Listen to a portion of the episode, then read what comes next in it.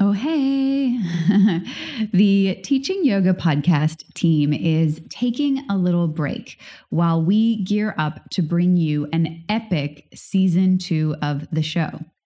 But we didn't want to leave you hanging. So, in the meantime, I've gathered up some of my favorite IGTV episodes all about the business of yoga and turned them into some little mini episodes for you here on the podcast. Now, these episodes will usually be anywhere from 5 to 15 minutes where I give my two cents on a particular topic that has to do with the business of teaching yoga. I'm sharing from my just over a decade of experience as a yoga teacher, plus um, everything I've learned running a studio, creating and running teacher trainings, um, and now to running an online business. So, if you are a yoga teacher and this is something that you do um, as your sole source of income or even as your your air quotes side hustle, um, I really hope that you will find these little mini episodes helpful and useful.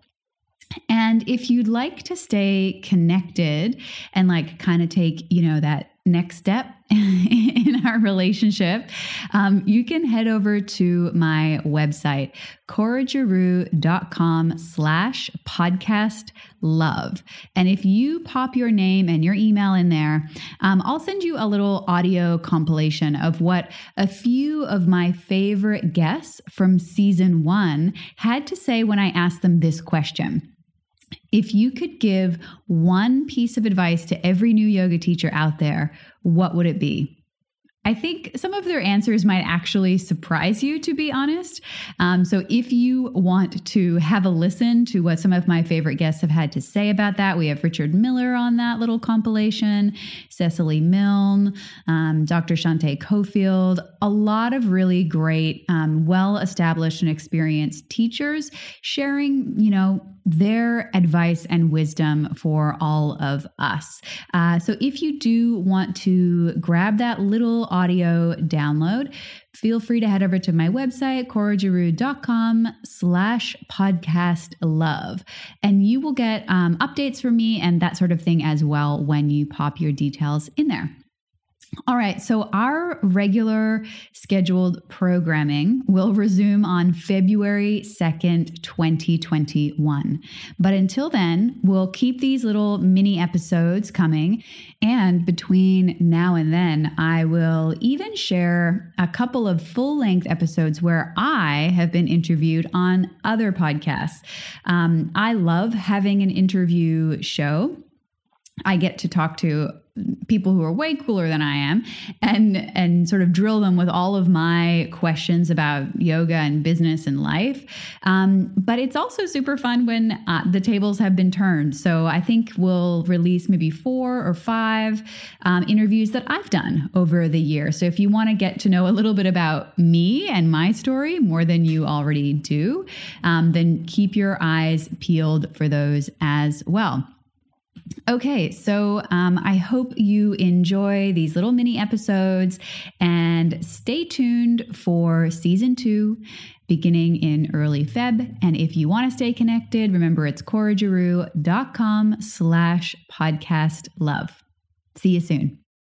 Hey, um, so in this IGTV video with you, I'm going to share four strategies that I use personally to get a shit ton of stuff accomplished each week.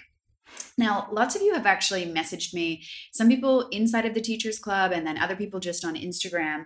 Um, inquiring about time management. I think, especially because now a lot of us yoga teachers are working from home or we're considering going back to studios or we're keeping some online classes and, and, and just sort of rethinking our businesses, you know.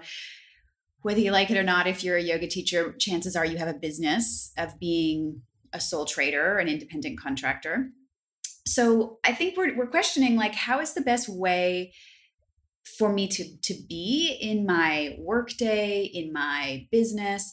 And I've had people write in and ask questions. So I just wanted to do a little IGTV video because I've been self-employed since 2009. Um, but really treating my teaching like a business since 2012, 13 ish. Um, and I really, really struggled with time management, especially because I didn't have a like corporate nine to five job. I went from like being a uni student to being a yoga teacher, and then to being a yoga teacher who's trying to um, to make it sustainable through um, understanding business a little bit better. So I really struggled with this. And I still do. I am not perfect. Last week, I didn't get anything done. I just had other stuff happening. Um, so I just wanted to share what has been helpful with me. As always, I've kind of got some notes just to make sure that I hit the key topics that I want to address. Um, yeah, so let's get into it. Okay, so the very first thing, and this is what I also do with um, coaching clients. I I never really imagined being a business coach. I I mentor yoga teachers, but I've had a lot of people um, inside and outside of the Teachers Club recently get in touch with me for business coaching. So, this is also the process that I take my individual clients through, and it's been really, really effective so far. So, the first thing I would suggest is that you know you do some self study and figure out how you meet expectations. So, inner expectations, like things that you want to do for yourself, or outer expectations, things that you have committed to with other people. And the way that you can figure out how you meet these expectations, there's already like a process to figure it out. A woman named Gretchen Rubin has written a book. Um, she has a quiz online. So if you type in Gretchen Rubin, the four tendencies into Google, you can take a free quiz and learn how you meet expectations. So, I'll give you an example of myself because I'm who I know best. I've got lots of clients who are different tendencies, and it really matters how you meet expectations for how you are going to set your life up and your business up to be productive. So, I'm an obliger. I I hate that I'm an obliger. It just sounds terrible, but essentially what that means is that I don't meet my own expectations very well. Like if I say I'm going to get up and um, exercise every day you know yada yada yada. It's it's challenging for me to actually stick to that but i'm good at meeting other people's expectations. So in that same example if i got my partner involved and said hey let's get up and exercise every day and i knew it was something that was really important to him and he's like yes let's do it. I we need to do it. It's important to me i would be much more likely to do it knowing that someone else is counting on me so I've learned this about myself a long time ago. It was one of the things that I learned um, when I built my very first website in 2013 which was that as soon as I get another person involved in my project, I'm much more likely to follow through. I don't delay. Like if someone's waiting on me for something, I I will get back to them. So Knowing your tendency will help you to build in strategies that are unique to you to help you stay in line and meet your expectations. I think the other tendencies are there's like an obliger is me, there's an upholder, there's a questioner, and there's a rebel. So, based on which, I wish I was the rebel or at least the questioner, but no, I'm the obliger. Um, but but being honest about it and knowing it has helped me build in strategies to keep myself accountable. And once you know your type, you can do that as well. Oh, I wanted to get the book. I'm not. It's like it's over there. I'm not going to get up and get it, but I have implemented as many of the strategies as I can of this human. His name is Michael Hyatt. He has a book that I really love called Free to Focus. He has lots of other resources. He has a million books, podcast, different, like multiple podcasts, um, all of these sorts of things. So, Michael Hyatt, put that into Google, check out his system. Um, the book that I love is Free to Focus. A couple of the key strategies that I've implemented um, into into my business and my life that have really, really made a difference um, are limiting distractions. So I like don't usually take phone calls or texts during the workday. I even delete Instagram off my phone um, quite often because it, it's a distraction for me. So I will scroll on Instagram. So on the weekends, I don't have Instagram on my phone. Um, I only check my email twice a day. So instead of having my email inbox open all the time, I check it at designated times. Um, yeah, and there's lots of others, but this is one of the ways that I limit distractions. Limiting distractions is just one key piece in that free to focus system. There are so many. Like I have a workday startup ritual. So every day when I sit down at my computer, I have everything organized in little tabs. I click one button, I get everything I need to look at right in the morning, first thing that comes up and pops up, and I address it straight away so that I can close all of those things down, like email and notifications, and I don't look at it again until um, the end of the day. Sometimes I don't do the the end of the day one. I'm not as good at that, but um, I really, really recommend the work of Michael Hyatt and Free to Focus. So that's a huge thing that has helped me, along with knowing my tendencies. There's two more. Um, the third one, oh, the the third one I kind of already talked about is is putting. Oh no, no, no, no, I didn't. Okay, here we go. Put in firm boundaries around work and non-work hours and this is something that when i work with people one-on-one has been revolutionary i mean it's so simple um, especially when you're working from home is to decide which hours you're going to work and they're not the same for everybody and then sticking to those hours as much as you can. It's not always perfect, but like shutting down the laptop, not engaging in work stuff on your phone um, outside of work hours. So for me, it's usually around like eight to five, eight to six. Sometimes it's a bit earlier, sometimes it's a bit later. Um, but those are my general hours. And I do that Monday to Friday. I don't do any work on the weekends. Sometimes I'll record the odd podcast with a guest because if they're in a different country or something and it works on a weekend for me, but it's better for them, it's in the week, then I'll do that. But otherwise, I don't do any work on the weekends.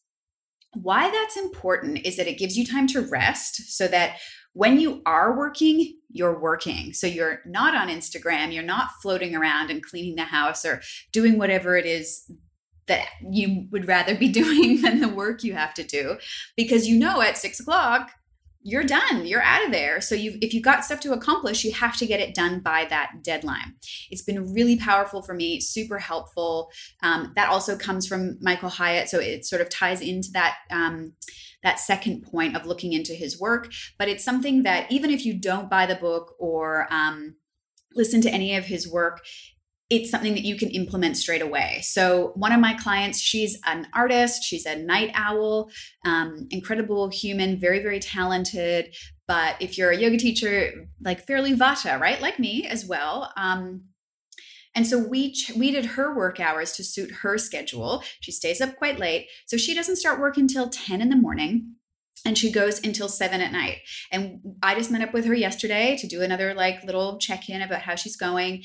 And she's like, sometimes I start a little bit later. Like if I had a late night, I might start at like eleven, but then I just work an hour later. So even though it's it's set work hours, it's not rigid, right? But you you need to give yourself some sort of um like some lanes to to play in between. And you can adjust them as you need to, but you need to know where your boundaries are to start. So having firm work hours has been really helpful for me to like stay motivated, stay on task, and then also get some nice downtime, right? So I'm not working on weekends and evenings because who wants to do that?